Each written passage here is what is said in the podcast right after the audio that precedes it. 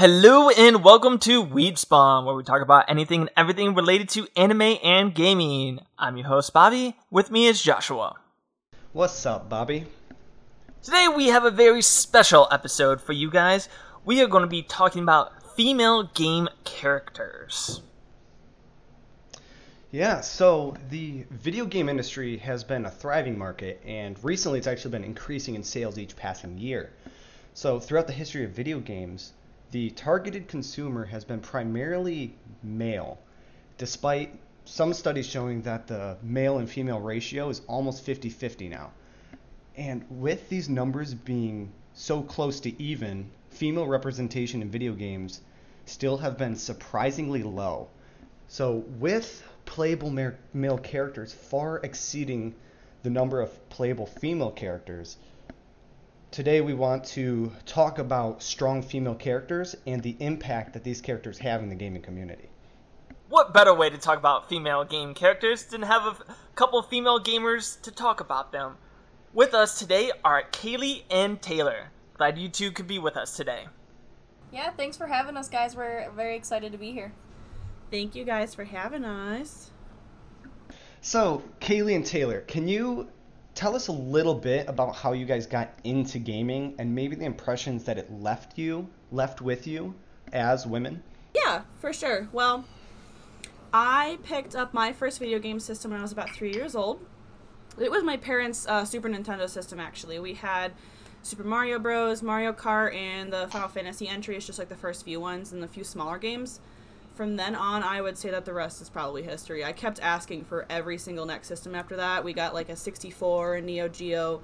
But I will say that it became the most serious when I got the PS1 because Spyro and Crash were the entries that really like opened up my eyes to literally everything. I knew it was different for someone like me to play games though because well like out of everybody in our grade school classes only like myself and Taylor played video games and it sucked. Uh, not gonna lie, it was like really hard. There was a lot of like bullying, discouragement from all the other outside influences, but that didn't deter me. I kept playing everything I could get my hands on. I will say that it only made people turn their heads more when I told them I played something other than dress up games and horse games, which I mean, I played those too. But like when I pl- say I played games like Silent Hill and Fatal Frame at such a young age, it was a bit of a head turner. But other than that, I just I always preached as a child that gaming was for everyone, and it confused the hell out of you know other people when I said that that was you know the normal thing for me to do. I'm pretty much in the same boat as her. I started at a very young age. When I was a kid, video games were kind of like a family event. Every night, you know, we would sit in front of the TV and my dad would play a game and we were all involved in it. There was a ton of Silent Hill, just like Kaylee, Metal Gear Solid, Soul Reaver, Spyro, Crash, you name it, all of the classics. Um, we also had like a couple horror games in there too, which were really big for us. We always loved playing horror games. I can never remember the name of them because they were pretty small games, but to this day I kind of have a phobia actually of playing horror games now. Like I love them, but I just want to watch somebody play them. I never want to be the one to play them. but we even had family that lived like a couple states away and we'd actually call each other every night and like help each other through like certain parts of the game. So like Silent Hill if you get stuck somewhere like hey, I can't figure out this puzzle, you know, we'd call each other up and help. So that was just really cool. It wasn't just my immediate family that was involved it was my whole family. It was a thing that we all did and all loved together, which was just really neat. The first game that I really got into on my own was Spyro, and of course, I'm still a diehard fan of that. Still play the remasters and all of the old ones as much as I can. Um, and as I got older, of course, I continued to play video games more and more, and I just grew a huge passion for it. And I think most people actually knew me growing up as that girl that played video games. I'm really into like first person shooters, some RPGs, and I absolutely love like adventure and strategy games.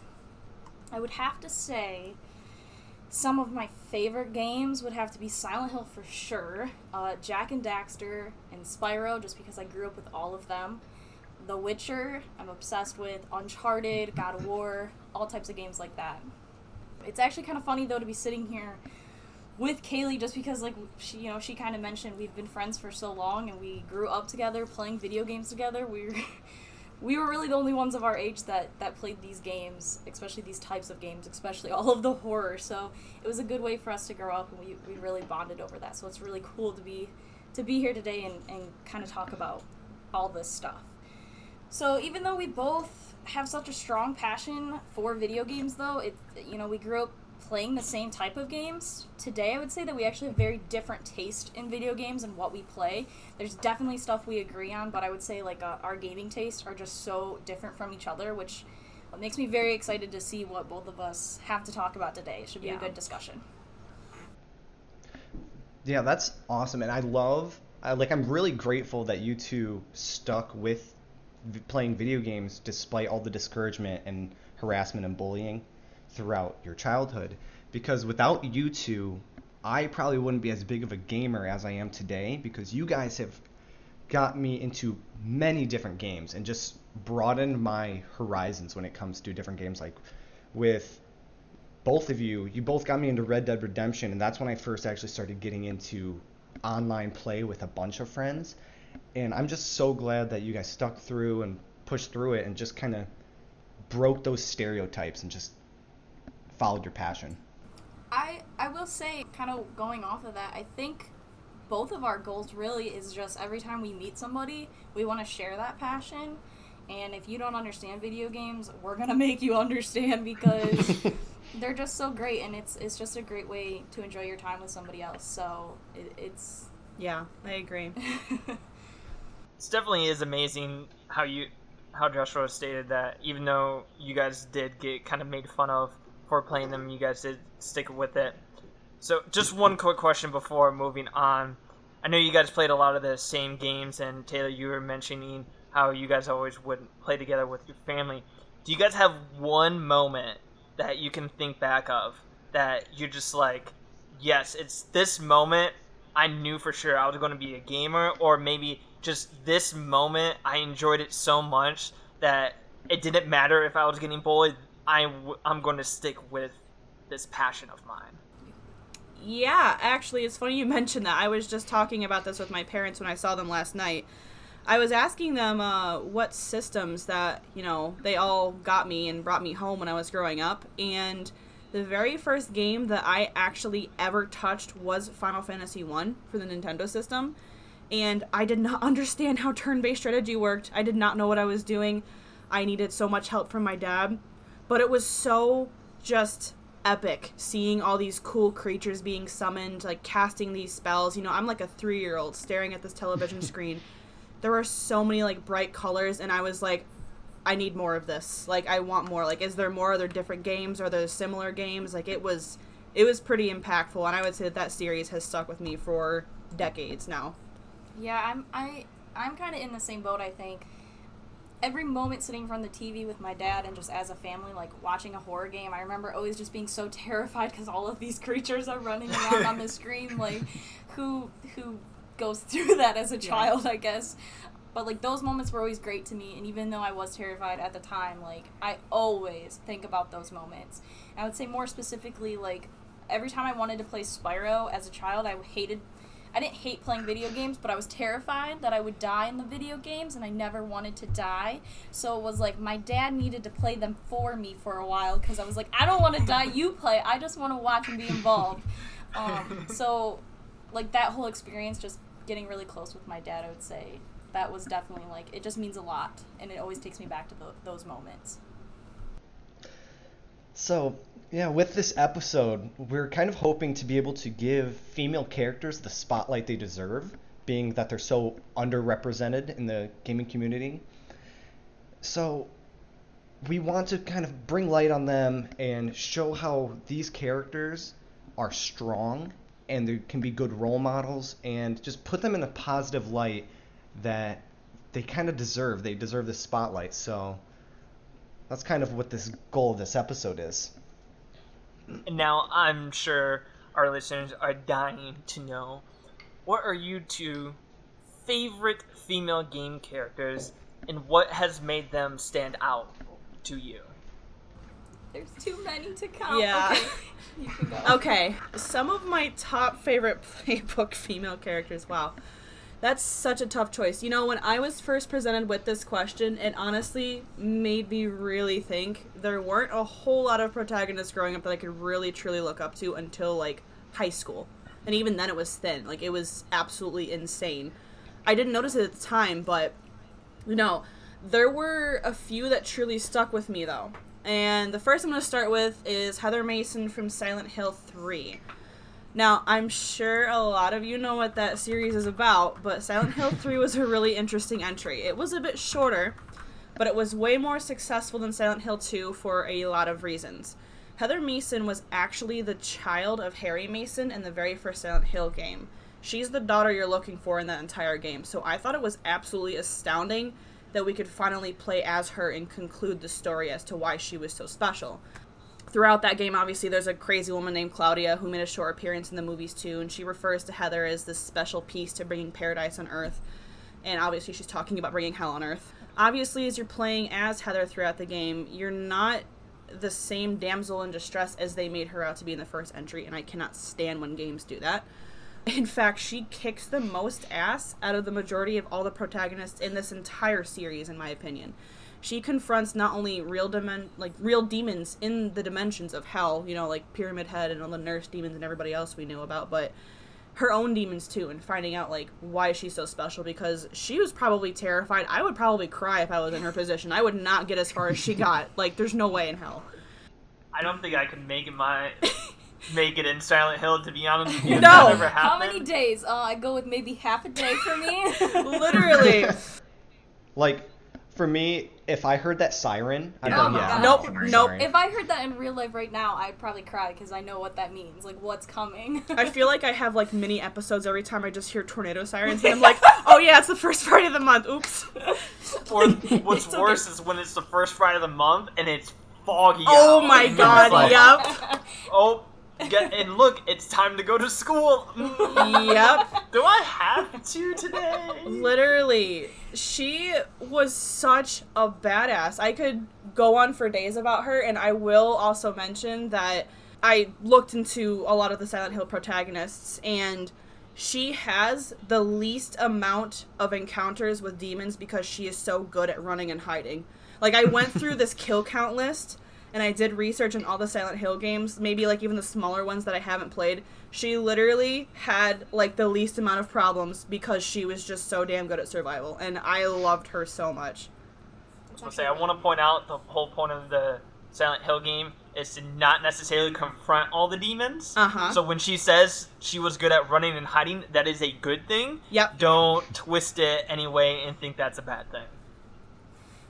Yeah, exactly. she she was smart about it because in a lot of these games, you know, these protagonists go for like, "Oh, I'm going to just shoot this guy." And it's like Pyramid Head coming at you with a four-story sword. Like, "No, buddy, you're not going to kill him."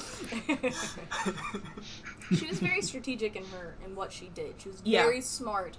For such a terrifying situation, she kept her head on straight, which which you know what you would have to do in those situations. And can you imagine mm-hmm. too because she got lost in Silent Hill 1 and her dad's trying to find her for that whole game and then she has to go back? I would be oh, like, that'd Oh be my god. no. uh-uh. No. just end it, honestly. I ain't going through that twice. But yeah, she's she's definitely a good pick. For a bit of a change in genre though, I would have to say my next favorite would be Fran from Final Fantasy XII, which this game series has a lot of entries, I know, and some people can't really get into it, but the FF series is arguably one of my favorite series of all time in gaming for various reasons, but 12 was absolutely huge for me. It was the very first Final Fantasy entry on PS2, and it was game changing. The series, like I mentioned earlier, they've always done turn based combat, and while this one does have it too, it's more of a hybrid combat style. It's a mixture of turn based and open combat with spellcasting, melee, there's range DPS, and all that fun stuff. To kind of do a little summary of it, it's about a young protagonist named Vaan. He's living as an orphan with his friend Penelo, and his dream is to become a sky pirate. There's like these ships that fly in the game, even though the game looks like it's medieval, there's still technology in it. It's really cool.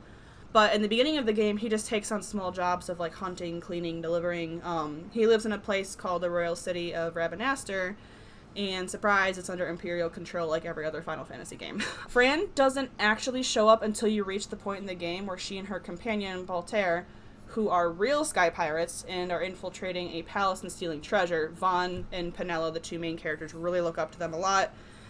And then, you know, at first growing up, I was like, oh, she's cool. She's just probably a side character, though. When the controller gave me the option to play as her, it, it was over. I freaked out. I was like, there's no way. Like, that is so cool. So she joins your party, and you get to use her for long range combat. She's a badass archer. She's not a human, though. Her race of people are called the Viera, and they are all females. There are very few males.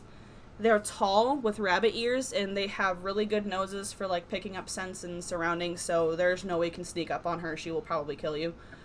Their tribes, like I said, consist of all female warriors who hunt and lead battles, and there's like three males per tribe, and each tribe has about a hundred females. They stay home and hold down the villages while the females, you know, get food and all that fun stuff. But Fran was a very tall, strong warrior, and that was so eye opening for me as a child. I think I was in fourth or fifth grade when I started playing it. She dressed however the hell she wanted to.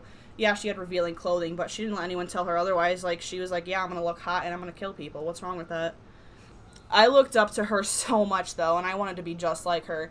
Not just like her looks and her voice, but like her attitude, her whole outlook on everything, and how she carried herself.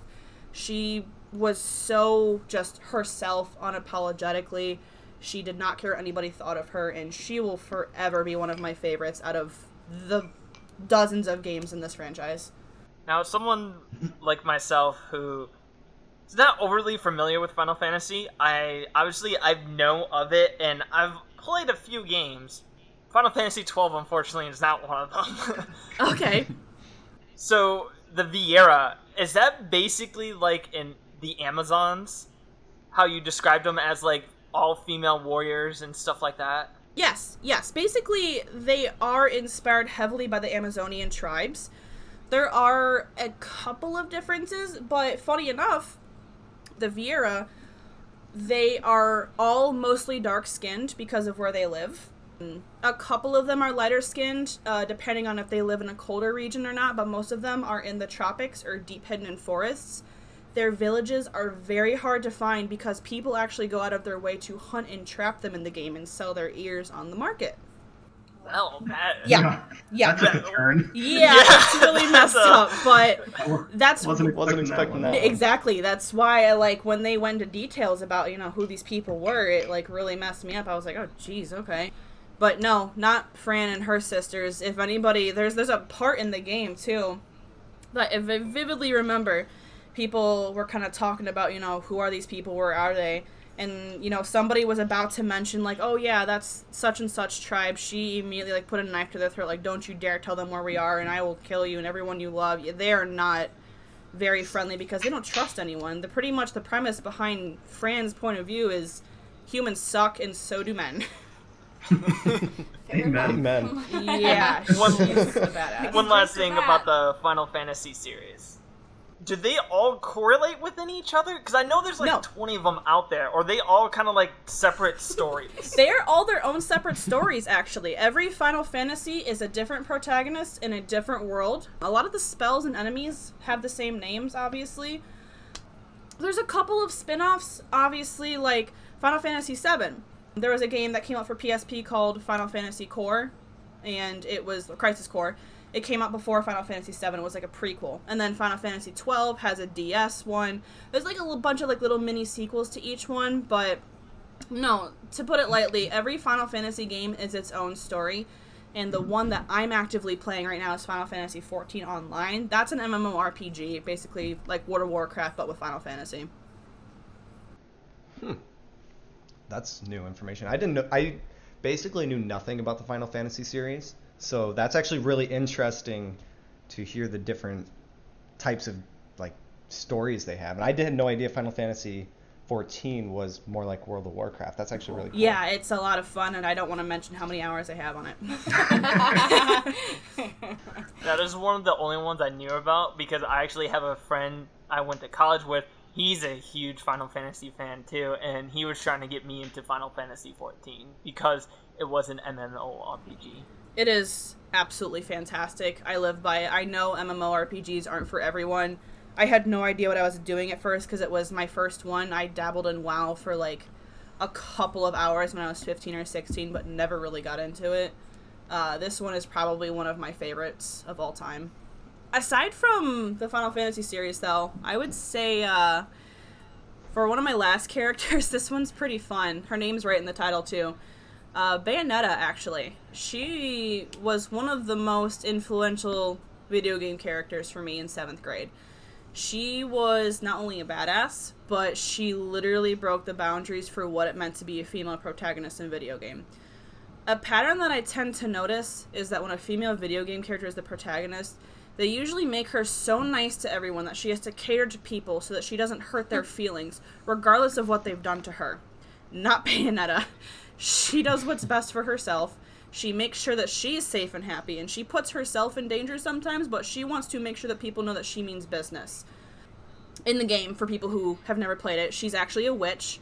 Um, she's trying to get recollection of her memories, and all she remembers is that she was in the middle of a lake when she woke up after being asleep for decades, nearly centuries, I think it says.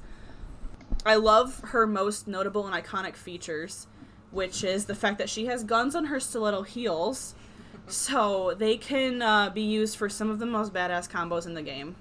She doesn't cater to any men that are intimidated by her whatsoever, and she fights anyone who tries to harm her or underestimate her. Uh, she doesn't take anything from anyone. I loved growing up and seeing. I think that that was so important for me to see growing up. It was just the way that she did things and the way she went about her life. And I know for a fact that she influenced more than just me, but many other people who grew up out of place in the gaming community too. And uh, little fun fact too about the game: the same people who made Devil May Cry made Bayonetta as well, and you can tell by the stylish combos and how over the top it is. Only this time it was a strong female video game character who is not afraid to shoot enemies with style. Like, it is. I recommend that game to everyone. It's so wacky and awesome. Yeah. It's it's funny that you mentioned Devil May Cry because I was actually going to say this game reminds me very similar, like gives me very similar vibes of Devil May Cry. I did not know that they were made by the same. Yep. Yep. Oh, that explains that. Exactly. That's I didn't know at first either because uh, Platinum Games is who made it, and uh, Platinum Games eventually made it so that Bayonetta was on Nintendo only systems. So Bayonetta 2 only came out for Wii U, which I did not get a chance to play, but I watched it obviously with some Let's Players on YouTube, and um, still just as badass. And even the villain in that game is a chick, and even some of the enemies are based off of females, and just it's just so cool because that game has so much representation just back to back to back and even like the little girl you're trying to save you know kicks butt too it's awesome Yeah, she looks like a badass, just in like general, Yeah. general. Just looking at her, it's like that's someone I would not fuck no with. absolutely not she will probably kick your jaw off but i would thank her anyway for that she's awesome I, I recommend that if you haven't played that game or if you don't have the capability to play that game you at least watch some of the cutscenes or cinematics because holy cow it's a show Yes. I agree. I actually you recommend never. that? I actually um never played the game, but I watched you play it actually a lot, and it is exactly like Devil May Cry, but Mhm. with a woman main character, which is just really awesome. And uh, we both love Devil May Cry. It's a fantastic game with great cinematics and and the storyline is just fantastic. So uh, I I'm with you on Bayonetta. Yeah. I think she's a really great character that you don't. It's uh, unexpected, I think. Yeah. Her character. She's It's- dope. She's really yeah. I have the game on my Switch, but I haven't played it yet. have Okay, to come on. Uh, to be fair, to be fair, I actually started playing it. I got through the opening scene, and it's That's not starting to play a game. That's like I Okay, looked hold at the on. title and put it down. Hold on, I didn't say okay. Okay. So the over, I don't know what Bayonetta game it is. My Switch is not with me, so I can't check right now. Do you know what happened in like the opening scene? Was she like wearing a nun outfit? Because like that's Doesn't she Bayonetta one. normally wear that? There was no context needed for that one. Dead serious. You you fight like the I, I don't know if it's the same as like the one or two, but you fight an angel right off the bat, and then like right after that sequence, once you learn like the combos, you're out shopping or something in this city, and you have like 20 bags because you just finished a shopping spree. The only problem with that statement when you say she's fighting an angel, angels are the only enemies in that game. like I said, I haven't played it, so I don't. that's the that's why I like I sat here when he was like, Yeah, I fought this angel, I just shut my eyes, I was like, Okay, What? no, that's probably that She- sounds like two to me, honestly, because you would remember one, because one, she's like literally wearing this nun outfit, and these enemies Yeah. cut it off of her, and then she. By the way, her hair is a weapon. Her hair can turn into demons. So her hair just turned into this giant wolf thing and ate all these angels. I mean, you know, that's what we do on the regular. Mm-hmm. I really actually got to play this game now. Yeah, this game sounds actually so sweet. Yeah, I got it when I bought my Switch. It was already on there because I bought it from my sister's boyfriend, and it was already on there. So I was like, huh. I haven't got the chance to play all the games that are on there because kind of bought it for Pokemon, and I already have like 200 hours in Pokemon. But that's okay, well, you should have played 175 on Pokemon and then 25 on Bayonetta, okay? I'm saying. Alright, I guess I will go. Yeah. What about you? So I focus a little bit. I focus mainly on one character. So my favorite playable character is Ellie from The Last of Us Part Two. Obvious reasons, but we can talk about it. So this girl starts out as just a little kid. She's confused. She's lost in this He's a apocalypse. teenager. She's a child, okay? she's a baby. And she's just. She's in a very weird world that nobody knows how to navigate in. She doesn't know what a normal life is. She has almost no one there for her for her and she's just alone. And so that alone is already rough. Like that that would be a horrible way to grow up. Eventually she gets bitten and then realizes she's immune. So this girl had a tough life and now all of a sudden this random day she could now be the answer for a cure. So not only does she have all of her normal typical life problems she has to deal with, now the entire world is resting on her shoulders and she could save them all. That is a huge weight to carry, especially at such a young age. I can't imagine being in her position and what that would feel like. So now, since she possibly has this cure, she needs to go to the Firefly Hospital so they can get this cure from her and try and save everybody. So now she's getting thrown in to random people who at the time would have been Tess and Joel. She doesn't know these people, and she has to trust her life in them that they're gonna make it to this hospital. They're gonna escape their quarantine zone, fight all of these zombies, fight their way across an entire country in hopes to get her to a hospital, in hopes that she is the answer for the cure. That is a big pill to swallow. Mm-hmm. So I think in the second game is where we truly see Ellie's like badass abilities. This is really where she opens up and we really get a get to see what she's actually like, especially since she's playable. So at this point, she's actually gotten her friends, she's gotten a family, she has a father figure now. She has more fighting experience than majority of people probably in that game, in that community. She's smart as hell, she's very strategic in what she's doing, and she knows what she's doing. She's just very smart. So spoiler here, if you haven't played The Last of Us, don't listen. But after this, you know, we, we get set up in, in the second game of how great her life is at this point, then Joel gets killed. So at this point, she's completely destroyed. I think, as all of us were. Yeah. yeah. It definitely hit Just very a little hard. bit. Um, it's heartbreaking. I mean, what what do you do in that situation, especially when it was so unexpected? It's by people you don't know. You have no idea what the reason is, and it happens in front of you as you're begging them to stop. Like, Mm-hmm. that is that's horrible.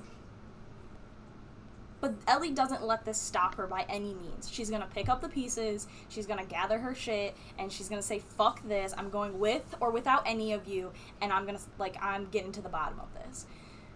That's when we truly get to see her, like, get angry, and she's she's on a mission now, which is is when she really just shows her true colors. She's come so far she finally has everything that she could really ask for in life, and then it all gets torn from her on a random night, very unexpectedly. I mean, she's back at square one. She, just how she started in the first game, is now how she's starting in the second game, all over again. So to have worked through so much and to once again just be on, on step one, that is just. She just went through so much to get to there. I have so much respect for her character and what she had to go through. Um, I mean, I just don't understand how someone can continuously go through such a terrifying world, but just pick up their stuff and just walk walk away and, and just keep going. So I, I respect her for how much she's been through, how she keeps fighting. It doesn't really matter how many times you push this girl down because she's gonna get right back up. She's gonna find the solution. She's gonna she's gonna make shit happen. She's gonna figure out what she wants to what she needs to know. She's just a fighter. Yeah, she is insanely strong, like a strong-willed character. She, no matter what gets put in her way, she will find a way to overcome it. One thing I like that you picked Ellie for as well is her strength isn't physical. I mean, yes, she is pretty strong for who she is and everything, but as you mentioned with her like determination, her will, with all this stuff that's knocked her down and got back up, there's more than one kind of strength than just being physically powerful. And I think Ellie's a great character for that because, like you said, so much shit has happened to her. A lot of people don't realize when The Last of Us first came out, she's 14 at the time. She already lost everyone up to that point. And then she loses more people when she's 14 years old. And then, as you Mhm. said in The Last of Us 2, she's only 18 years old, which at this stage in today's society, technically 18 means you're adult. But now, even days it's more like 20, like you're in your 20s before people really consider you an adult. Now, think of it in a post apocalyptic world where shit's going to the fan and she's only 18 and she's already been through all this. She's going through it a second time, two times in her entire lifetime she has to struggle with like her inner demons not to mention with all these freaking infected out it's just so much for one person to bear Uh, Mm-hmm. aside from dealing with the infected too, there's obviously still people who have a very hard time grasping the fact that she likes girls. So that was cool too. I was actually just about which i don't understand because like in the first one it is hinted at so many so much yeah. that it's literally no surprise I was actually gonna say too. That's another thing that I enjoy about Ellie is the rep- representation that she gives, um, not only to being a lesbian, which is just amazing that they even put that in there like that. Yeah.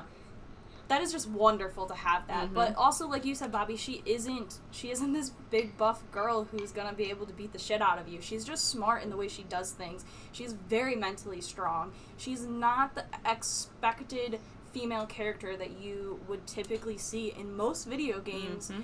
or shows even she is she definitely breaks those stereotypes in every way which makes her such a great character and if you want more information on the last of us be sure to listen to our podcast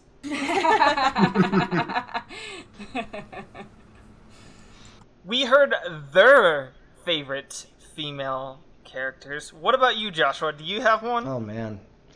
Ah, yeah. So obviously Taylor already said Ellie. She's probably one of my top favorite characters. But if I have to choose another one, it would probably be Aloy from Horizon Zero Dawn. It's just because she basically doesn't know who she is. From the moment she's born, she doesn't know her mother. She doesn't even actually know her father because I believe she knows that he adopted her, but she basically and she's an outcast. So all of this not knowing her father, not knowing her mother, and not even being a part of a village or a society in any way, she basically has no identity. And the whole game is her finding herself and she overcomes all obstacles.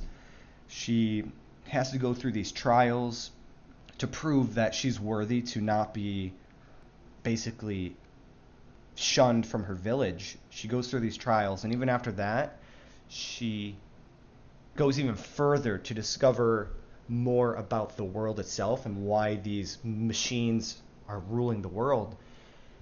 She just keeps pushing and finding new things. Despite all the obstacles in her way, she perseveres through every twist, every turn throughout this brand new world. She's getting thrown ideas that kind of challenge her own with how the world is today versus how the world used to be.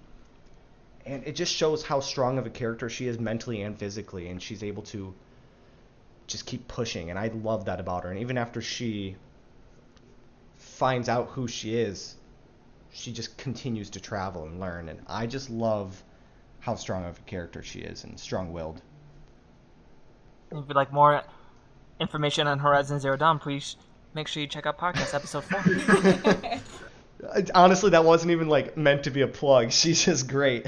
I know it works out there. wasn't, but I just had to put it in there because she did it.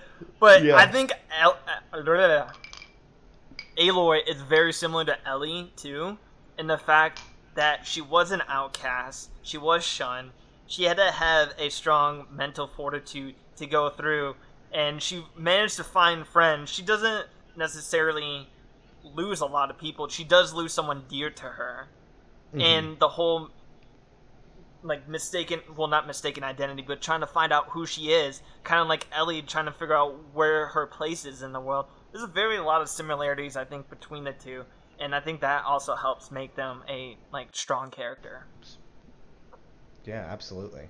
So, Bobby, what is your favorite playable female character?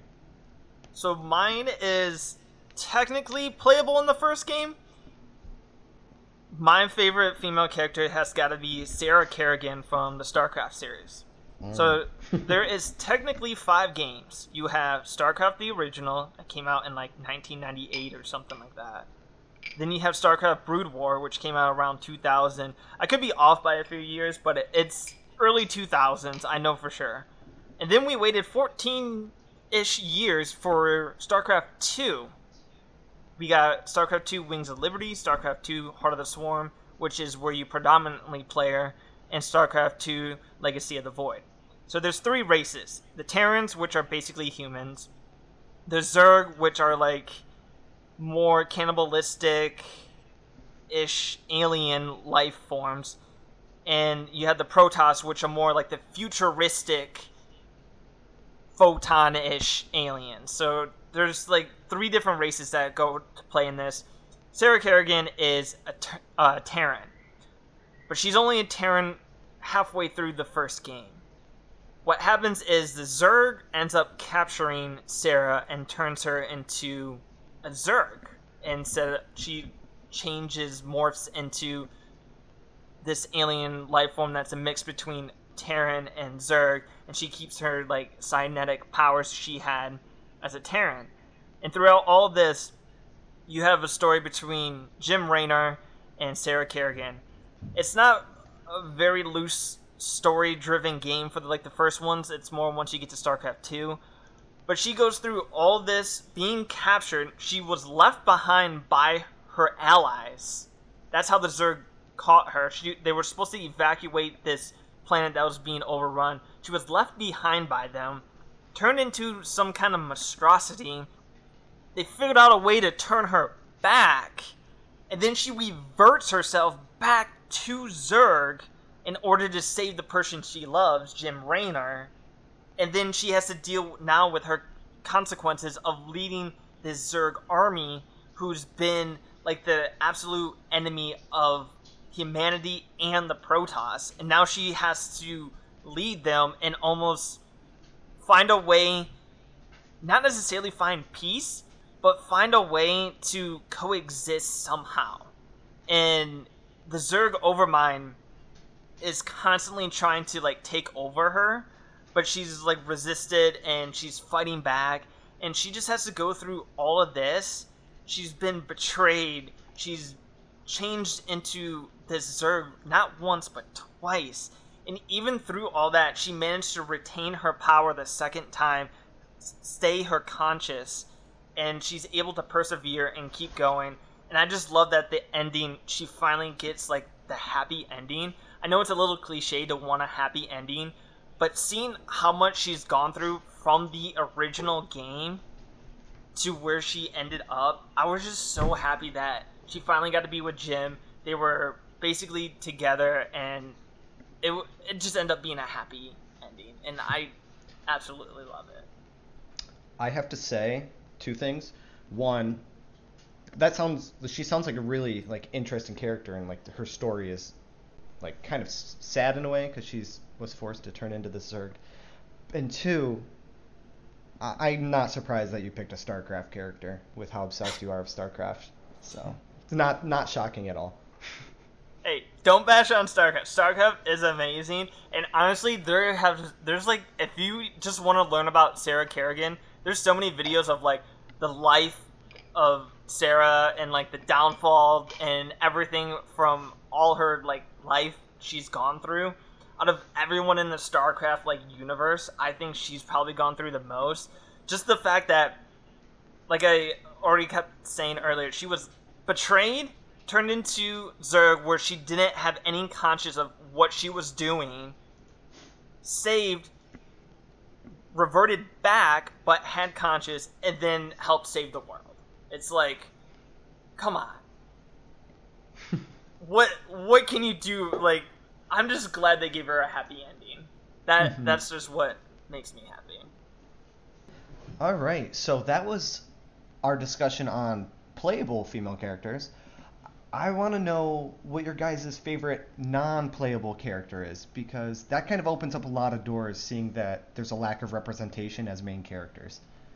Oh boy.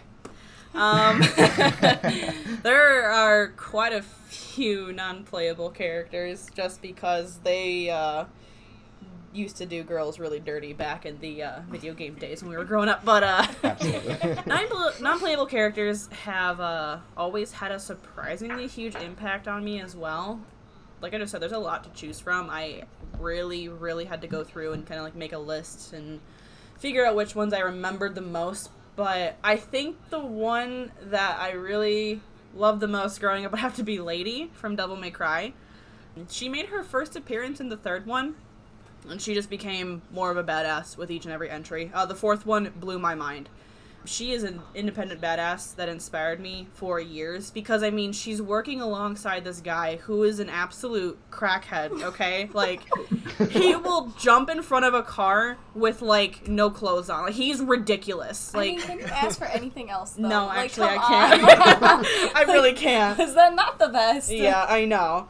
Honestly, Get yourself, get yourself a crack. literally he's i it's it's amazing to me. She had no fear at all whatsoever. Her dad actually was one of the uh, villains in devil may cry 3 and he's a complete piece of shit so she started off as a pretty like uh, angry don't talk to me kind of character but then devil may cry 4 she's like ooh hello dante as you know i did too we all did I think uh, he got her to open up a little bit. yeah he did um, one of her most iconic weapons. It's like this. Uh, it looks like a gun with a bayonet on the end of it, but it's actually like a fucking rocket launcher with a knife on the end of it. Like she's so cool. I love her design so much. She had like these iconic like purple eyes and the short black hair, and she wears the sunglasses and. Like when she first showed up, I don't remember how old I was exactly. I know I hadn't hit like seventh or eighth grade yet, but I was like, wow, like, can I be like that? Like, she doesn't give a shit what anybody thinks about her. Like, she inspired me so much, it was ridiculous.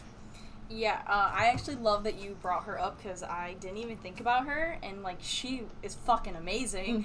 We loved her actually, Yeah. both of us did. Yeah. um, she was so cool, and Dante is a very, he's a very strong, intimidating guy. Yeah, he's a demon. Like, she didn't take that shit. Like No. the way she was just like, all right, listen, I'm gonna put you in your place, time and time and time again, no matter how much it takes, even though he never listens. She, she's crazy. She went through a lot of shit, and she just, she just never took shit. She was No. just like, never. no, no, no, no. This is the way it's gonna be. Like my way or the highway. Let's go. Mhm. She's definitely a badass. I love that you chose her. That was a very good, very good uh, character to choose. Exactly. And what's funny is, uh, Lady's not even her real name. Her real name's Mary. And she goes by Lady because that's what Dante calls her. I mean, would you not listen to him? No, no, I would. I definitely would. It's funny that you mentioned that too, with him being so like strong and intimidating, because I feel like in this world where there are demons and angels and God and the devil, and she, she could choose to live a life as somebody who's like trying to hide and cower, but she's like, no, I'm gonna fight alongside Dante. I don't know what I'm fighting, but Like, I'll let's go. Yeah, yeah, Like, she's, she's- all in. she's awesome. Oh, that's such a good one. Lastly, though, this is so funny because you guys were just talking about this. So I did actually include Ellie because in the first one, and like the first Last of Us, obviously you play as Joel for the entire game, so she was, you know, the supporting role for the majority of the game. I know there's a small section in the game where you play as her, but she was such a huge influence on me when the first one came out. Because obviously the second one blew me away. We could all talk about that for hours, I'm sure. But the first one, when it came out, we were still, you know, fresh in high school. And that was the point in time where I think that that game really paved the pathway for other games to be like, huh, mm-hmm. we should probably start making females look stronger than people make them out to be. she conveyed so much emotion with every action and every word that she did. I loved who she was. I loved what she represented. And you know, like again, we had mentioned earlier, the mental strength that you have to have to go through what she went through was so big for me because I know I speak for a lot of us when I say that high school absolutely sucks. So when this game came out, it, it got me through a good chunk of high school. I want to say I, I I don't know how many times I played through this game. I would have it platinumed if it weren't for the multiplayer trophies. Um, I beat I beat that damn game on grounded mode and grounded mode plus. Like I I loved that game so much, obviously for Joel, but the interaction between Ellie and Joel. I loved how he treated her. I loved how you know it was tough love, but it was still like, you know, I gotta I gotta take care of her. Yeah, he definitely met the best through that game, and I think, I mean, going through what he went through, he through the entire game is fighting his emotions of what he felt towards his daughter, which he obviously was madly in love with his daughter. Like, that was his entire world, and she gets ripped away from him, and now he has to take care of this other random girl, and he's definitely struggling with his own emotions through the game about his daughter, and it's very clear that Ellie means just as much as his daughter did to him. Absolutely, Mhm. absolutely. I love how Yeah. gradual it was too. It wasn't like there was one moment and then all of a sudden, oh hey, let's all be goody goody together. It was very push and pull with their It relationship. was. Yeah. Even as through the second one, like up to the very end, it was like, oh my god, like, do you guys even like each other? I'm still confused on what's going on. um, Yeah, they had such a great dynamic in that game, and like Bobby said, it was just such a, a gradual change that if you go back and watch it, you can see that change happening, and it's just a great interaction between those two characters. Yeah, it was very natural, like especially the progression. It wasn't too fast. I don't think it was too slow. Definitely when sometimes they would take two steps forward, they would take three steps back. It was very natural in it. But one thing I had to say, how excited were you guys during The Last of Us, the first one, when you did get to play as Ellie for that short time? God, I was so excited. Well, the beginning of that scene is so iconic because uh, it's like you know after that really heavy part happens where Joel lands on like those like metal pipes kind of, and they go through him, and you know we're freaking the hell out because we're like, oh my god, like This is it. I thought I thought that was it for him. Honestly, I didn't think he was going to survive that. So you go through a really heavy scene, and you know, all of a sudden it's winter, and you see this really adorable rabbit, and then it gets shot with an arrow. So that really messed me up. Um, Agreed. It was like, oh, oh. yeah. and then I was like, oh, cool, she's out hunting. I thought it was just a cinematic. And then when the controller, you know, vibrated a little bit, and I looked up and I was like, am I playing? And I was like, oh my god, I'm playing. And I I freaked out because that was so cool because that didn't happen very often. Normally it was just like, yeah, there's this female side character. You get to see her. She does funny jokes. Cool, haha, funny. But no, no, you Yeah. got to play as Ellie. It was cool. Yeah, I think that's a really great question to to bring up. Um, I agree with you. It's it was very exciting. I feel like you played through the whole game like she you slowly grow attached to her just like Joel and you feel similar emotions as he does and it's like she slowly becomes this badass. I mean, she's starting to help you fight by the end. You know, she can take care of herself even though she is so young and you're just like yes. Like every time she does something new you're like yes girl yes. You are getting better and better and this is amazing. So the time that you finally do get to be her it is like hell yes. Like this is ama- like this is awesome you know? Uh, the guy that uh, ends up attacking her. Can we talk about how she macheted the shit out oh of his my face? god. Yes, she handled that entire situation wonderful. Like it could Mhm. not have been better. She was oh i can't Ellie will always hold a place in all of our hearts. Oh, for sure. I feel like the game purposely made you play just that little bit, Oh just to solidify that like attachment you have with her. Because, like you said, all game she's just kind of been with you, and you grow attached to her. But the moment you pick up the controller and you can play with her, that's when you're like, alright, she's my girl now. Time to Mhm. protect her. No one's touching her anymore. But it was also a terrifying moment because you're like, oh my god, what Oh, happened yeah. to Joel? Like, where is Joel? Yeah, yeah. I was so stressed. I think we all were. So my favorite non-playable character is actually Sadie, Sadie Adler from Red Dead Redemption 2. This woman is a complete fucking badass. Mm-hmm. If I could just be like an ounce of her, like as strong as she is, as independent, as fearless, as brave as this woman is, oh my god. That would be like a dream. She just to kind of give some backstory, her life kind of gets torn from her within, I mean, a day. Everything, it's a 180. And, and Dutch's game kind of happens upon her ranch when they're kind of roaming up in the mountains. And the first thing she does when she hears these people killing some O'Driscolls and looting her home is she's gonna jump out of the cellar and she's gonna threaten them with a baby knife. There are three big ass men in her house, but that knife's gonna get them. She doesn't care. She's not gonna let anybody else take anything else from her because she's she's destroyed at this point. She has no fear. so after they kind of have a conversation with her, she ends up joining them. So now she's on the run with this gang, and she's put herself in quite a bad situation. I mean, she's agreed to be an outlaw at this point. I mean, these people are on the run. So anyway, they kind of get back to the camp, and she kind of becomes this outlier in the camp. I mean, she doesn't involve herself with any of the other camp members or any of the other camp events going on. Kind of until later in the game. So we kind of start to see her open up when Arthur takes her into Rhodes, and they kind of go on do some. They kind of go, go do some errands. And on their way back to the camp, they get attacked by the Lemoyne Raiders. So, of course, instead of this girl hiding in fear like you would expect, she's gonna jump into the fight and she's gonna kill as many as she can. No questions asked. There's not a hesitation. So at this point in the story's story is where we kind of start to see her become really like more active within the camp, and she's sick of helping cook. She's sick of doing all the boring chores that everyone else is doing in the camp. She's ready to take some fucking action, and she's gonna force her way into it. So in the Saint Denis chapter, Sadie starts talking to Dutch and Arthur about helping the guys go and robbing someplace.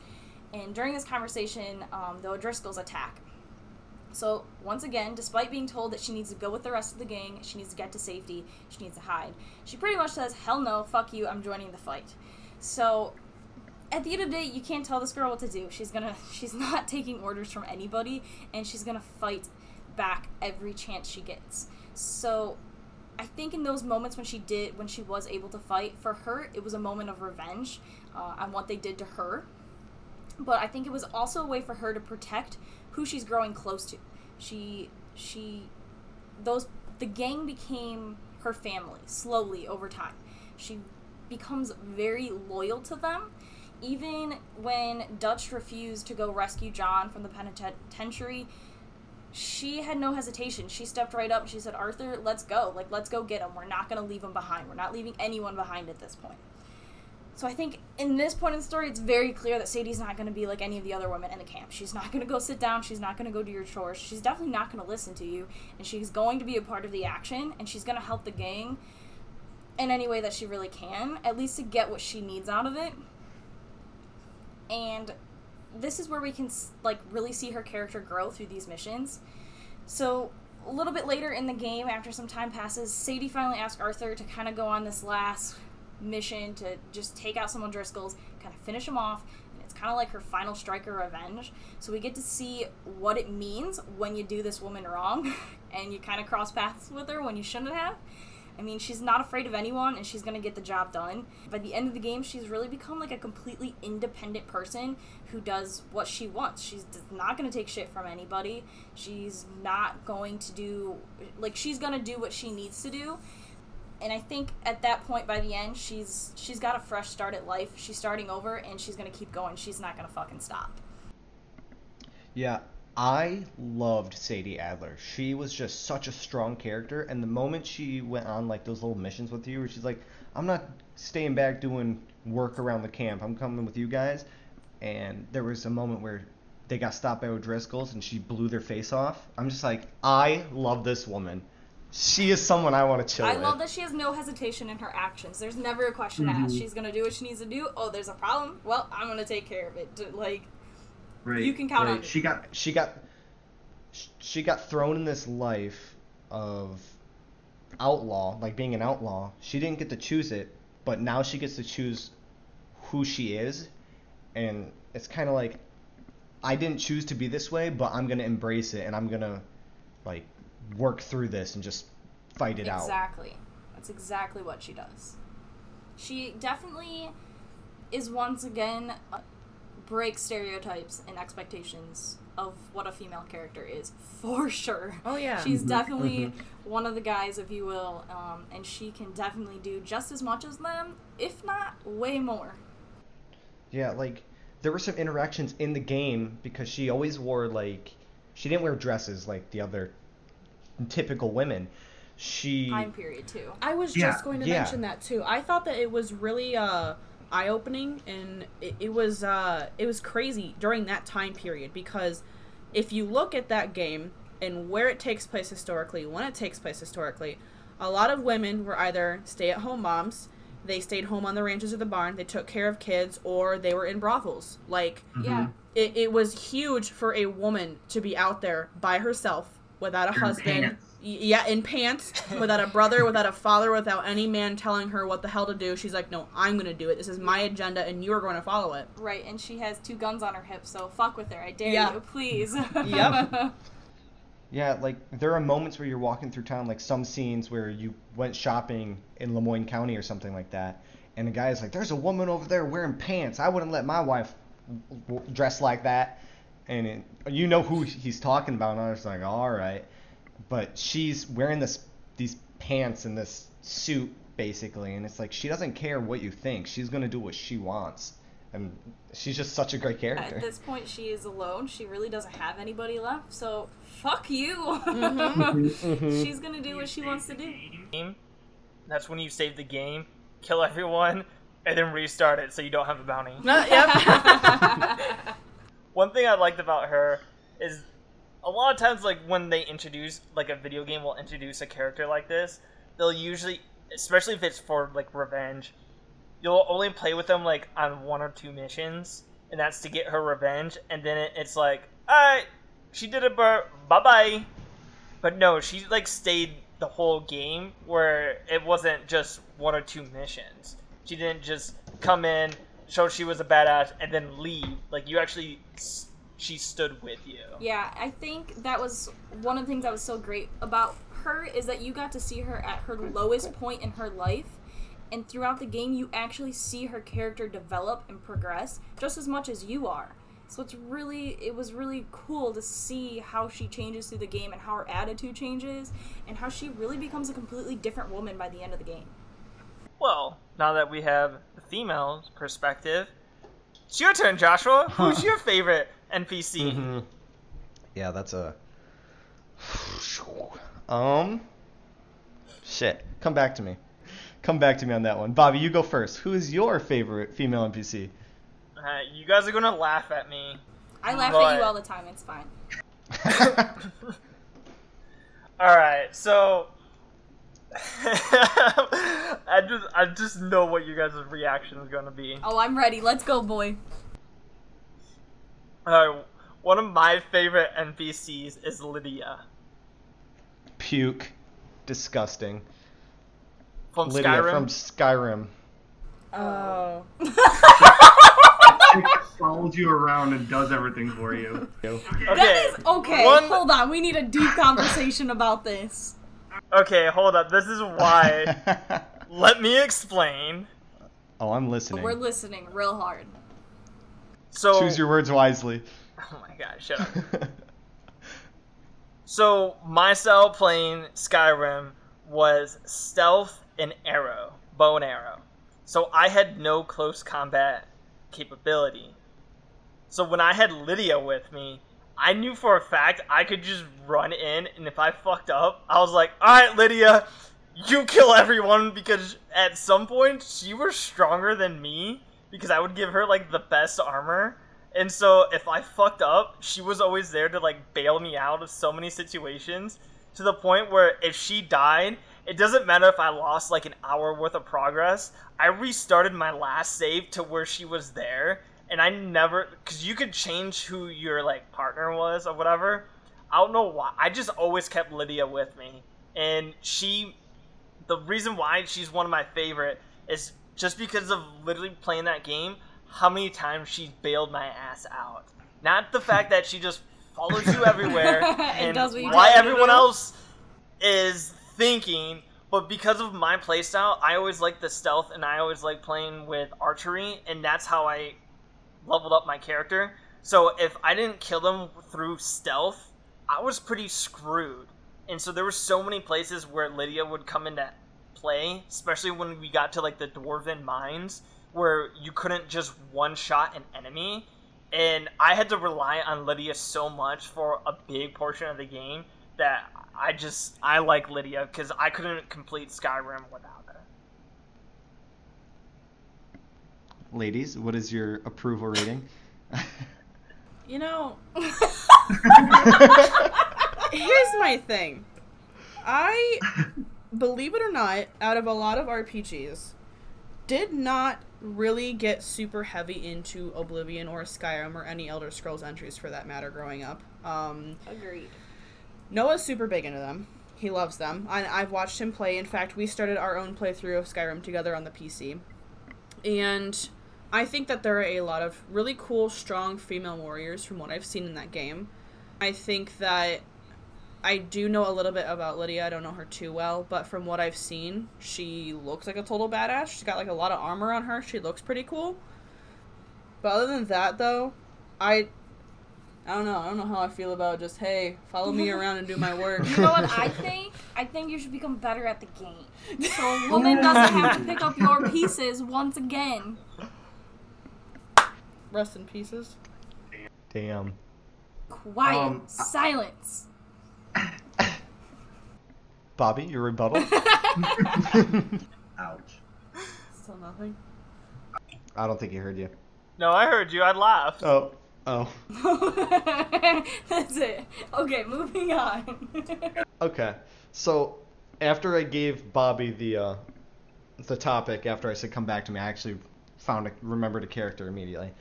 My favorite non-playable character, female character, is probably Triss Merigold. from- Ah!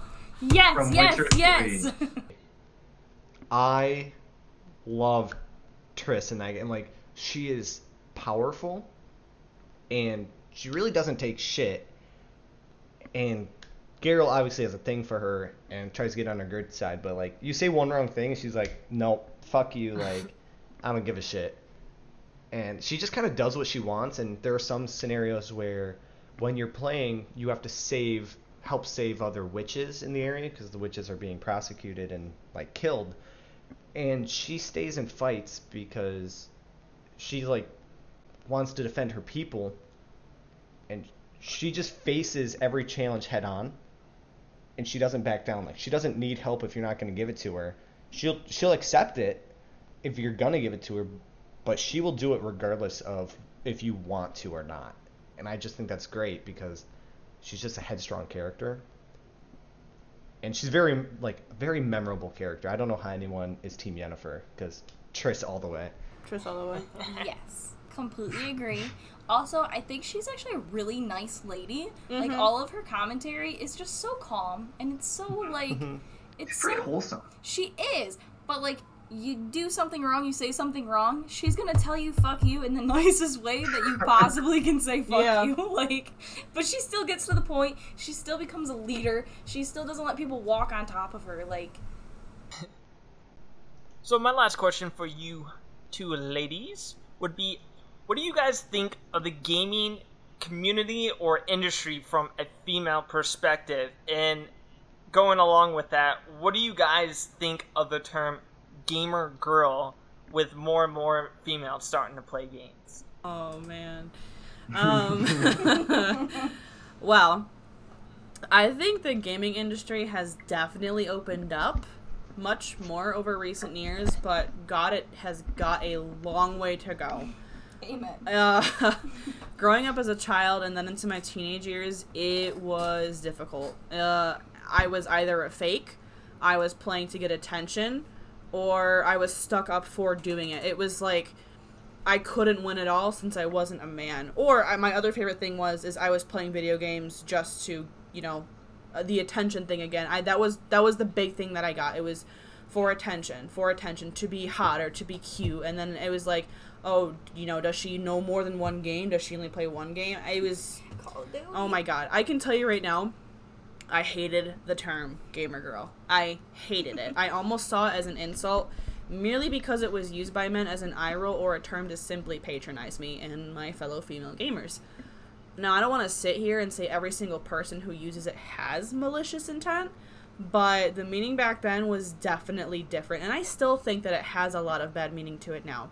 I don't know. It just, I think the representation in the gaming industry has definitely gotten a lot better, but it again, it, it has such a long way to go. Women, black women, queer women, I feel like there needs to just be this broader horizon than just oh every once in a while here we'll give you a female protagonist. Okay three years later oh yeah here's you know a little side character again. I don't know. I felt like growing up once again it was it was hard to find these characters to talk about for this because i found a couple but i wish there was a bigger list to choose from than ones that are like shoved down my throat of games i didn't even play like oh yeah Lara Croft is a good one well i didn't really play those ones that much you know it was like i don't know in high school, I felt like I began to become a little more accepted by other gamers because YouTube and Twitch began to really take off. Like they existed, but I want to say when we were in high school, it really, really, really like started to take off. More and more video games started to slowly become more female protagonists. You know, they had more supporting roles. You know, even female villains I think are really cool too. I just I I think that it's insane to me that in 2020 there is still an issue and I go to work every day as a manager at GameStop, and I still get my knowledge tested by people who are coming up to me with a game that comes out with the same thing every single year over and over again. Like, please try me. I dare you. Like, I'm so sick of it. It is ridiculous. I honestly almost forgot about you working at GameStop. Which makes I, it so fe- much better. I know there's definitely going to be people that give you crap about it. Do you feel like there's more people? Because I've gone there myself and I've talked to people about games, like actually just questioning them, not like questioning their knowledge, but questioning the game because I don't know it. Do you feel you get nowadays from back then? I guess when you started, do you has it gone down at all, or is it still just the same? I would say that, well, I've been with GameStop for five years now. So I was 19 when I started working there for the first time. And I will say that it was definitely a lot worse back then. It is not as bad now. The issues that I have now are them using me as a female GameStop employee to try and be weird and disgusting. That's the issue that I have now. I have no problem at all with answering questions if people genuinely don't know what a game is about. It's when um, people are like, "Oh, you work here? Okay. Do you actually play games?" Like, no, I got the job for the hell of it. Well, yes, I play games. What are you talking about? Or when they come up to you and it's like, oh, is there a guy I can talk oh to? my god, that happens so often over the phone, and I cannot stand it. Like they literally will be like, "Yeah, is there someone else working?" I'm like, "Nope, just me." is there a manager on duty? That would be me. How can I help you? Okay, do you do you do you play games? I no, sure, nope, nope. No. Only Candy Crush. I feel like you should just tell them no, so Yeah. then they're just like, oh, never mind, and then just say Yeah, I don't want to help these people no anymore. because don't. the thing is is i just i want to prove them wrong but at the same time i'm past the point where i just like i don't even want to help them anymore like just I just wouldn't either. It's No. just rude and disrespectful. Like, Yeah. Yeah, like why do you why do you have to prove yourself? I, I shouldn't have to it shouldn't be oh my god a gamer girl should be hey another gamer i can talk to them about games that, that should Mhm, that's what it mhm. is at the end of the day Yes. Okay. So I'm pretty much in the same boat as everything Kaylee said. I think female representation in the gaming industry community is improving, but is definitely not there yet. Just like she said, just trying to think of female video game characters to talk about on this show was actually really difficult. There are they are there. There's just not a lot of them, especially like you said when we were growing up. Very few and far between.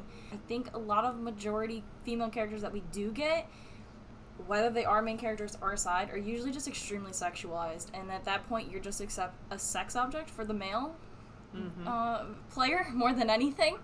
Uh, and I feel like a lot of them are ditzy, or they're literally just there to look good, and they have no value a lot of times. Um, I have nothing wrong with a character being sexualized. Go for it. Show off what you got. Have fun with it. However, I don't understand why we like the fact that we can't just have a normal girl making her way through a world um, as a common theme in a game is just mind blowing to me. I think that's something that is way more relatable, especially nowadays. Like, I feel like that would get a lot more positive review. Not in all cases does that work, but I, I do feel like there should be more of it. We don't need a male character to be brave or fierce for us. We are more than capable of doing anything that female or male characters do in these video games. That's exactly why I picked Ellie and Sadie to talk about today. I think both of them break a ton of stereotypes. They're not just a female in a game, they're not sexualized really in any way. They break every expectation of a female character. Growing up, I played a lot of Call of Duty with a couple guy friends from, from school. Uh, everyone at the time was playing it, so it was always a ton of fun. You know, you get online, play with some friends, just get together and hang out. Outside of that group that I played with a lot, it felt like no one believed anything I was saying about video games. I would tell people all the time when I first met them that this was a huge passion in my life. I'm a big gamer. I love to talk about it. If you like to play games, let's play together. Like, you know, the whole whole nine yards. And I don't think a lot of them believed me. Like, like what I was saying to them was completely out of this world and unheard of. Just like you, it was always like, oh, well, you're just playing Call of Duty because you just want to get with all of the guys, or you just want to hang out with all of the guys, or you want all the attention. Like, no, I, I genuinely enjoy first person shooter games a lot. Um, I, I I don't understand why I can't just have like a normal conversation about Call of Duty or any game for that matter. I can't tell you how many times I would just play Call of Duty or any first person shooter online by myself or with friends.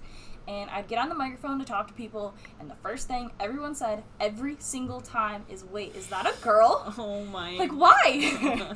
like, yeah, asshole, I just whooped your ass so you can sit down, alright?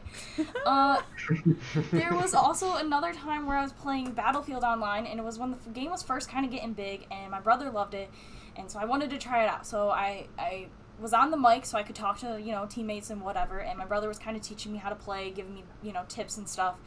And I'd never played the game before that. So I got into the mic and I'm kind of talking to my brother as the game's kind of just getting started. And of course, the first comment that I got is, Wait, is that a girl? And then followed by, Sounds like she's playing with her boyfriend. I don't understand. Like, do I have to have a boyfriend to be able to play first person shooter? Like, is that the requirement? Because didn't know that was a, a thing that was a must. Um, I just don't understand why I can't play a damn game and just enjoy myself. I love video games. I just want to have some fun. Just want to enjoy the time that I'm playing them. So there are definitely negatives in the gaming community, but I just hope that it continues to improve. And kind of going back to the question about gamer girl as a term uh, is honestly disgusting to me. Yes, I'm a woman. Yes, I'm a gamer, but I'm a gamer just like everybody else. You do not need to define me because of the gender. Yes, queen. I have so many comments for you. Just, just going like no, nothing bad. It just reminded me a lot of how. Because the funny thing is, we started our relationship from video games. Oh yes, and probably Call of Duty. I'm pretty sure we played a lot of zombies and stuff together. It was Call of Duty. Because the reason why I remember is because instead of giving you a phone number, I gave you my PSN tag. and that's how we got to talking. I mean, that was the way that. to my heart. Let's be honest. But do you remember? I hope to God you do. I can't remember who it was, but I hope you remember this. I was over, I think I was over at Joshua's house, and I had someone with me. I can't for the life of me remember who.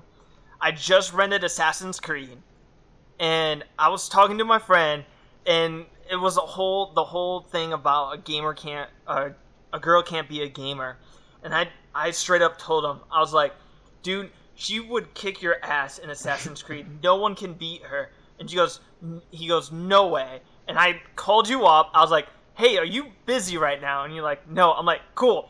You mind playing Assassin's Creed so you can show my friend that you can kick ass in it? And you're like, uh, sure, let's do it. And you went and you were on the top of the leaderboard for like five games in a row. It was amazing.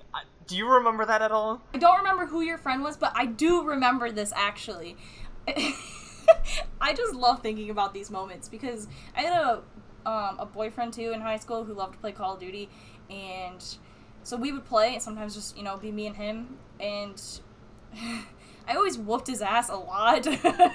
Yeah. And actually, the couple of guys that I played with, a lot of times we just do like just private games, and a lot of times like I'd come out on top. I mean, everybody Yeah. you know like wasn't anything new i can't tell tell you though how many times i would be in school and like i'd be talking to one of the guys i play with we'd just be talking about you know what games you know how the games went down or whatever and people like wouldn't believe me or wouldn't believe that i was actually good and knew what i was doing and my guy friends would be like nah dude she can whoop your ass. Like get on with us. I dare you. Like let's play. So it was always nice to have those supportive friends but mm-hmm. just of course ridiculous that you even have to prove yourself. Yeah, that's that's literally what it was. It felt like I constantly had to prove myself. Going back to that Assassin's Creed, me and Taylor were always on top of the leaderboard when we played online. It started with Brotherhood, yes and then Brotherhood was really really fun online, and then after that Revelations was super fun. Mhm. Um, number three as well. We would play like these capture the flag games or these secret assassinate games, That and we so would yeah we would So always have these spots where if anybody came by it was an automatic air assassination. These people would get so pissed, and we we'd be laughing on our microphones. But let me tell you, being a female gamer, you don't get the same hate messages other people do. You get legitimate threats. And it is disgusting. Like I oh. still get them to this very day when I'm playing Overwatch. I cannot tell you enough how many times like I play mostly with friends in private parties, but if I'm ever playing by myself and I, I like talk even a little bit or something, I oh man, it's not even just you know oh you're shit or oh this and that. It's like no legitimate threats. Like I will find where you are and you little bitch this and that. It's Jesus. Like, I don't understand. like, as a male, am I taking your pride away by killing you once in a video game? Like, what is Yeah. wrong with you? Apparently, okay? yes. I, I think nothing kills a sexist person's ego as much as being in the bottom of a leaderboard and a girl is above you. Most satisfying that I get to do that. So let's play. Let's just play. Yeah. Yeah. See, Yeah, that's and- what I don't understand either because I don't know if you recall too. There was one time I beat you in Assassin's Creed. One time. And I took a picture of it and I sent it to you because I was on top of the leaderboard. Just as like a friendly joke. It wasn't like anything, whatever. And then when we played Modern Warfare 2, like you said, sometimes you would be ahead, sometimes I would be ahead. And for that moment on, we always snap pictures whenever we were ahead of each other. And we'd always send it like, ha, I beat you. And that I loved that. Like that is such a fun friend rival rivalry. Then and like competition, like going back and forth like that, like that's enjoyable to me. Like let's do that all the Yeah, time. it's That is fun. how I should be treated in the community. Like hmm hmm Yeah, I remember when Taylor, you and I first started dating and stuff, and like when I would bring you up and people, because you were like famous throughout high school as like that girl who plays games. And when I'd bring you up, they're like, "Who?" I'm like, "Taylor," and they're like, "Oh, is that that one girl who plays like a bunch of video games?" It's like, yeah, that's her. Like that's that's the chick. To be fair, even in my grade, people knew you like that too, and I was a grade above you because there was a couple of people uh, in like elective classes that kind of shared you because elective classes you kind of had a mix of people, and when people would come up to me, they're like, "Hey, I saw you talking to Taylor. She's the one that plays games." Like, I don't know how you got that. I have no idea. That was like your nickname. I have no idea how that started. I was somebody randomly told me one time that like they were talking to somebody and they identified me as that girl who played video games and then the other person then knew who I was. I have no mm-hmm. idea how that started. It wasn't a goal at all. Every time I talked to people I would just talk about video games, so I don't I don't know. no idea. One last thing. I just want to say, till this day, I still remember because of the freaking power outage that happened. We were trying. We had one. We were going on with a rivalry going on, like who's better at MW2, blah blah blah. So we decided we're like, all right, let's one v one. I think the kill count we had to go up to like 30 or something. We set it for 30. It was a lot of back and forth. One of us would take the lead, the other one would take the lead. We got to the point where it was like 29 to 28. We were just about to figure out who was going to win, and then the power went out. And we never finished that 1v1. It's too intense. I hate 1v1s. They're too stressful for me. I do remember they were that. so fun though. They are always fun, but then I feel so much pressure, and then I feel like I fuck up more than anything. Yeah, I have to say, like I said earlier in the episode, that like I'm I'm just so glad that you guys stuck with playing video games despite all the harassment and negative comments that you guys got towards yourself. Because I would not be the gamer I am today without you guys. Because like I remember late night Red Dead Redemption nights. Oh my like, God, oh my. God. Kill some guy, steal his zebra donkey. Just ride around. around Guys, killing everything. Remember that fort we stayed in in Mexico Yeah, Yes. With with the the Yes. cannons? Yes. Yes. Oh we each God. got like ten thousand dollar bounties. Yes, we did that trophy where you'd have to you Mhm. had to be Yeah, in you like had to survive. a, posse and you had to yeah survive. You had to survive in a public match, so other people in the map would come down to us, and Yeah. I would be, I would snipe from one side, and you get the cannons from the other. Yes. I saw Bobby throwing Aw. sticks of dynamite and the guy runs away. We all had our posts, and then as soon as we died, we just run back up real quick. Yep. Like we had Yeah. a big Yes. posse, and I don't know, our our bounty was It was ginormous. so- It was- it was I could top that. I could top And- that. Oh, I was gonna. s- Well, one last thing. I was gonna say with that, like, our bounty would be so high that every online person would be coming That's trying, right. trying to kill us for it. It was great. That was so much fun. Okay.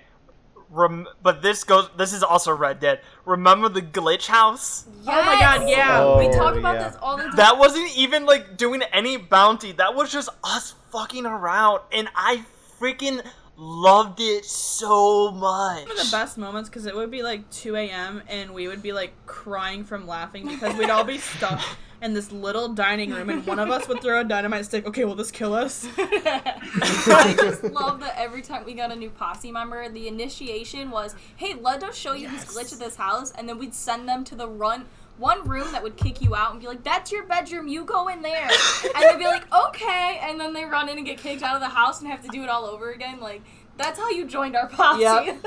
Yep. That was amazing. And then the, uh, I loved it. And then the fist fights, and then someone throws a stick of Oh, dynamite. I was over gonna say, over didn't me and Kaylee get married in the Yeah. first Red Dead Yeah, in the did. church, and then Yeah. everybody blew it up with dynamite at the very end of the ceremony? No, no, no, no, no. It wasn't everyone. I'm pretty sure it was Joshua came in with a Molotov and was like Molotov and threw it, and then we threw dynamite. I dynamite. was like, Bobby, Yeah. weren't you the one marrying us? Probably. Yeah, I'm pretty sure I was. I think so. I feel like the Molotov came out because it was like a candle and it was like a light, and Mhm. then it, it It got just set the dirty building on after fire. that. Do you remember, Kaylee, when we would just be like, okay, we'd do a camp, we'd kill everybody, and then we'd just be like sitting there staring at each other? Yeah. And then you would randomly turn and just like shoot somebody's horse in the head and then like take off. And it was like, all right, here we go again. Get the dynamite out. It's on. Dude, you guys would be standing on cliffs and I would hear just like, where did she go? And then all of a sudden somebody's horse would get sniped and they'd fall off the cliff. I do remember that. Like, all right, Kaylee's too quiet. Fucking find her now. Dead The horse. dynamite, just the, exactly. And I I'm was like, such oh. a little shit to play with sometimes, I swear to God. Oh, we had so much fun. I love the dynamite though. That that was definitely my thing. I I just love throwing dynamite at everyone. Those were really good times. Oh my god, that that was amazing. That was like the first time we got we got like five or six people all together. That was like the 1st time we Mhm. had a big group of people. Yeah, nothing will ever beat Red Dead 1 Servers. servers. No. No. Absolutely not. I think uh, that goes back to show too. Just we just want to play with everybody else and have fun. I can throw dynamite at you. Let's yeah, go. that's, that's all we wanted. Like those were some of the best moments, and I know that this isn't this super most top of the line relevant topic, but like gaming has also helped my mental health incredibly so. Like I I definitely will always thank gaming for helping me get through the times that I got through. So for a bunch of uh, men, to say the least, to tell me that I'm doing it for attention, honestly, I don't think disgusted is the right term. It just like pisses me off, and I I try to be above that. I try to be like, you know what, I don't care about what they say, but when you hear it over and over and over again, it just becomes so tiring. It does, and it just goes back to the fact that once again, I'm trying to prove myself when I really shouldn't have to be. Mm-hmm. And I can guarantee that both of us are probably better at you, better than you at playing whatever game you want to play. Yeah, absolutely. But I do think, like you guys mentioned previously, it has definitely gotten better than our high school days. I know for a fact that, like, during high school, like you said, Gamer Girl was more for malicious intent.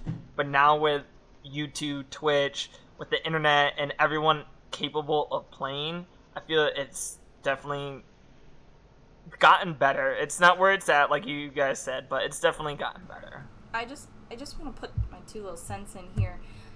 I think in my mind, gamer girl nowadays is attached to the girls who go on Twitch and have their boobs hanging out and then want to play games and then they just get views because their boobs are hanging out. Like you're not playing a game. You're just showing your boobs. like I I mean, you got them, flaunt them. I don't care, but there are definitely streamers out there who truly do it for attention, and I think that's where the bad names come from. I feel like there's o- it's there's always going to be one bad apple. Of course, it's of with course. everything in the world. There's always going to be one bad apple, which sucks. But I just hope it doesn't deter people from playing games, especially if you're female and you're listening to this. I hope it mm-hmm. doesn't deter you because there are people out there who would genuinely love to play with you, and there are definitely going to be some bad apples. But there's definitely going to be the flip side of that too. You're to find someone, you're to find either real life friends or even internet friends that you're to have a blast playing with. Yeah, and I think as a community as a whole, us guys who see other or hear other guys like harassing gamer girls, for lack of a better term, female gamers, uh, like we need to call them out, and just as a community, we need to come together and kind of fight that and try to break that stigma because nothing will get better if we ignore it. You actually have to actively do something to make a difference. Yeah, it's just not the female that have to work, it's us males that have to do it too. Right. We have to be yeah, that's what I'm saying. willing we have to, to- call them out. welcome them. hmm Call out, call out the douchebags, and be more welcoming to the females. Tell them we Female said gamers. to. Tell them we said to. yes. Tell them Weeb- Weeb Weeb Spawn Spawn said sent to. us. Weebspawn sent you. I can't tell you guys enough how much um, it it helped and built a lot hearing like other guys on the server on their mics. Like whenever you know some piece of shit would say a really sexist comment, to hear another guy go, "Dude, shut up!" Like Yeah. you're Mhm. dumb. Like that. Honestly, just those few little words, I'd be like, "Jesus, thank you!" Like, Right. thank Right. you. Like who cares? Oh my god. So, I think that about sums up today's episode, and I have a question for the audience. So, I just kind of want to know from you guys if you agree with some of the things stated and what you agree with, what you liked and didn't like. And I also want to hear from you guys to hear what your favorite female game character is and kind of have more options and inputs on this. And you can email us at weebspawn with weebspawn at gmail with your input.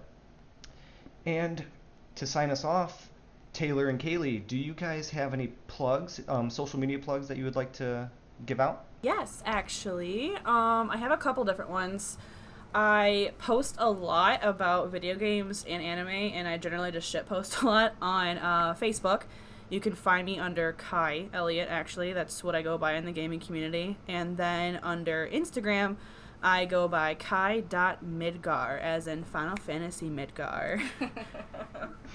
Um, so I I avoid social media at all costs. But if you want my gamer tag, just email Weebspawn. Uh, I will put disclaimer out there though that I only have a PlayStation. I don't play Xbox. Fair enough. So, as stated before, email us at weebspawn at gmail.com. Follow us on Twitter and Instagram at weebspawn. Thank you guys so much for listening. I'm Bobby. And I'm Joshua. And with us is Taylor and Kaylee. Thanks for having us, guys. Thanks, guys. And we will see you guys next time when we weeb spawn.